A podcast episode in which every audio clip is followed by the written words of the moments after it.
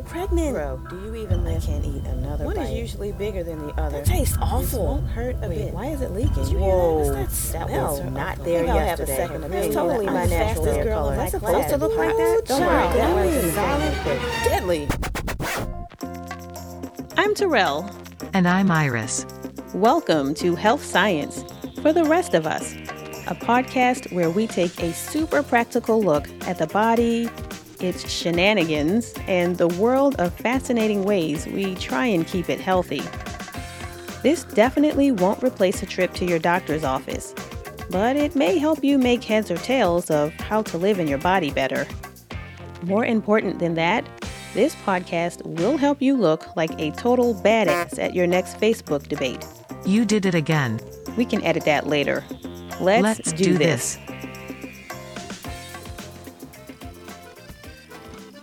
Have you ever seen that internet meme about how you should never eat anything with ingredients you can't pronounce? If not, maybe you have seen a message with a similar idea in commercials for health and beauty products, or on a pack of plastic baby bottles, or on a restaurant menu. Last summer, I totally saw a kids menu at Panera that had a section for you to draw a tomato, next to a section for you to draw sodium benzoate, and then another section nearby that talked about how clean all the menu items were. I helped you post that. Yes, you did. These days, it's not hard at all to come across themes of keeping chemicals away from our bodies. But hardly anyone seems to be talking about all the chemicals that are already in there. And we're not on about chemicals you absorb from your surroundings.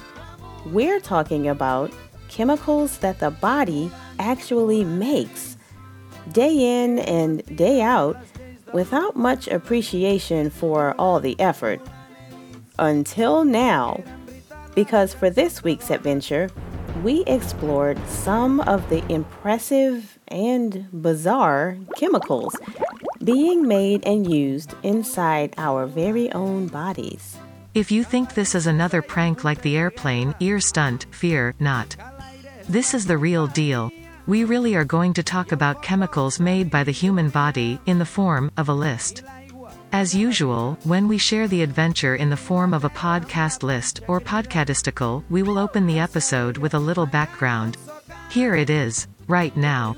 Go, now, So, first things first, we need to be very clear about what chemicals are, or else the things we say later on might not make much sense. So, a chemical is just what you get when two or more atoms interact with each other. And by atoms, we mean the impossibly small building blocks that make up all matter in the known universe. We can't see these atoms with our naked eyes, but they're everywhere. including in the theme for Big Bang Theory. Bazinga. Taken as a group, there are only 100 some odd different kinds of atoms, but they can be joined together in so many different arrangements that the number of chemicals they can produce is practically endless. Every chemical that has ever existed is made using the same menu of building blocks. And this is true regardless of whether they were made in a lab or made in your pancreas. This is why people mean it literally when they say the universe is inside you.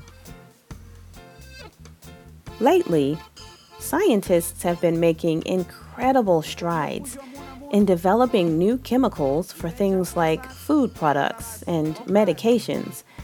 But long after the scientists have gone home for the night, our bodies are still busy at work making the near constant flow of biochemicals they need in order to drive all of our bodily functions and to keep us alive. Even though biochemicals are still chemicals and still use the basic menu of atoms we mentioned before, they have the special name, biochemicals, because they are made by living things. I am told that this somehow makes them more interesting. This does make them more interesting. And that's why we can now share our list of five fascinating facts about biochemicals. 5. Number five on our list of fascinating facts about biochemicals is that not all chemicals made in your body are made by your body. This is because most of the living matter on you isn't actually you. In fact, thanks to viruses, parts of your DNA aren't even you. The truth is, trillions of microorganisms like bacteria and yeast and pinworms and eyelash mites exist at nearly the same numbers as the human cells on our bodies. And while they're hitching rides and making plans for their summer homes, these microorganisms also manage to make themselves useful by producing all sorts of chemical compounds for us, like vitamins that help our bones and blood cells work properly, and short chain fatty acids that help us get nutrition from fibers we cannot digest on our own, and even bioactive molecules that act as painkillers. Microorganisms on the human's bodies also produce chemical compounds that help maintain pH and produce body odor. Hashtag episode 1. Episode 1 indeed. 4. Number 4 on our list of fascinating facts about biochemicals is that, contrary to popular belief, the ones in your farts are not always flammable. The chemicals in our farts usually include a variety of gases, like nitrogen and methane and carbon dioxide. But the amounts of each of these gases in a fart can vary from person to person based on things like diet and the type of bacteria living inside a person's colon. The changing amounts of the various gases in the fart may cause an open flame to produce a kind of light show of blue or yellow fire because different gases turn different colors when you burn them. But more commonly, the chemical levels in farts are not flammable enough to excite a flame very much at all. So, there's that. Trying to light a fire with your farts is dangerous. Please don't try to light your farts on fire. 3. Number three on our list of fascinating facts about biochemicals is that not all of them exist as gases or liquids. Some of them exist in structures that we might think of as solids. Like the calcium phosphate, dentin, and glycans, found in human bones and teeth, or the amino acids and inorganic salts found in muscle tissue, and chemicals like crystallin and are used to make the lenses of the eyeballs. Or the dried up gound that lives in the crumbs and the boogies of the eyeballs. Gross.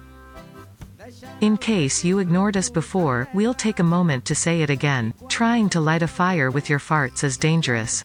Please don't become a statistic, or a hashtag fail, meme, by trying to light your farts on fire. 2. Number two on our list of fascinating facts about biochemicals is that from time to time, they can actually show up in common consumer products. One of these chemicals is acetone, which the body can produce during one of its processes for making energy. But acetone is also a main ingredient in nail polish remover and paint thinner. Another one of these chemicals is hypochlorous acid, which our white blood cells use to destroy things like viruses and bacteria. Would you care to guess where else this acid can be found? If you guessed household bleach, you guessed right. You would also be right if you guessed that citric acid, ammonia, and hydrogen peroxide are also chemicals that are made in the human body and can also be found in consumer goods. 1. Number one on our list of fascinating facts about biochemicals is that many of them are the same chemicals we either try to avoid for safety or buy at the store to try and boost our health. Plenty of the chemicals found in the world can also be found doing useful things inside our bodies. But the reason they don't kill us or give us superhuman powers is because we only keep them inside us in very small amounts. Formaldehyde is one such chemical.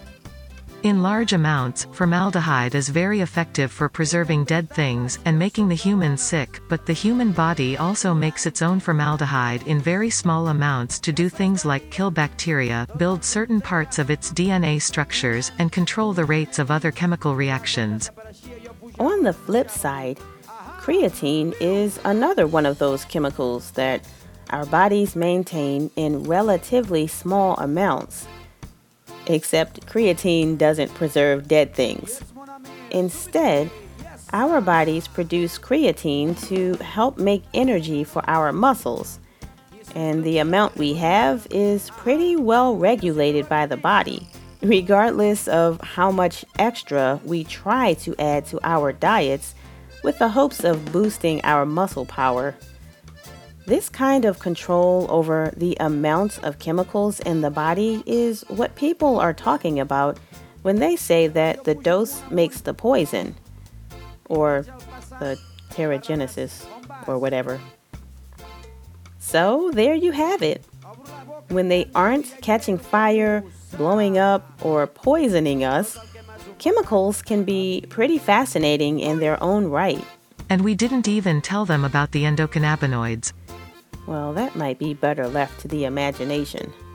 Anyway, before we go, you may have noticed that we used a rather basic description for how chemical compounds are formed.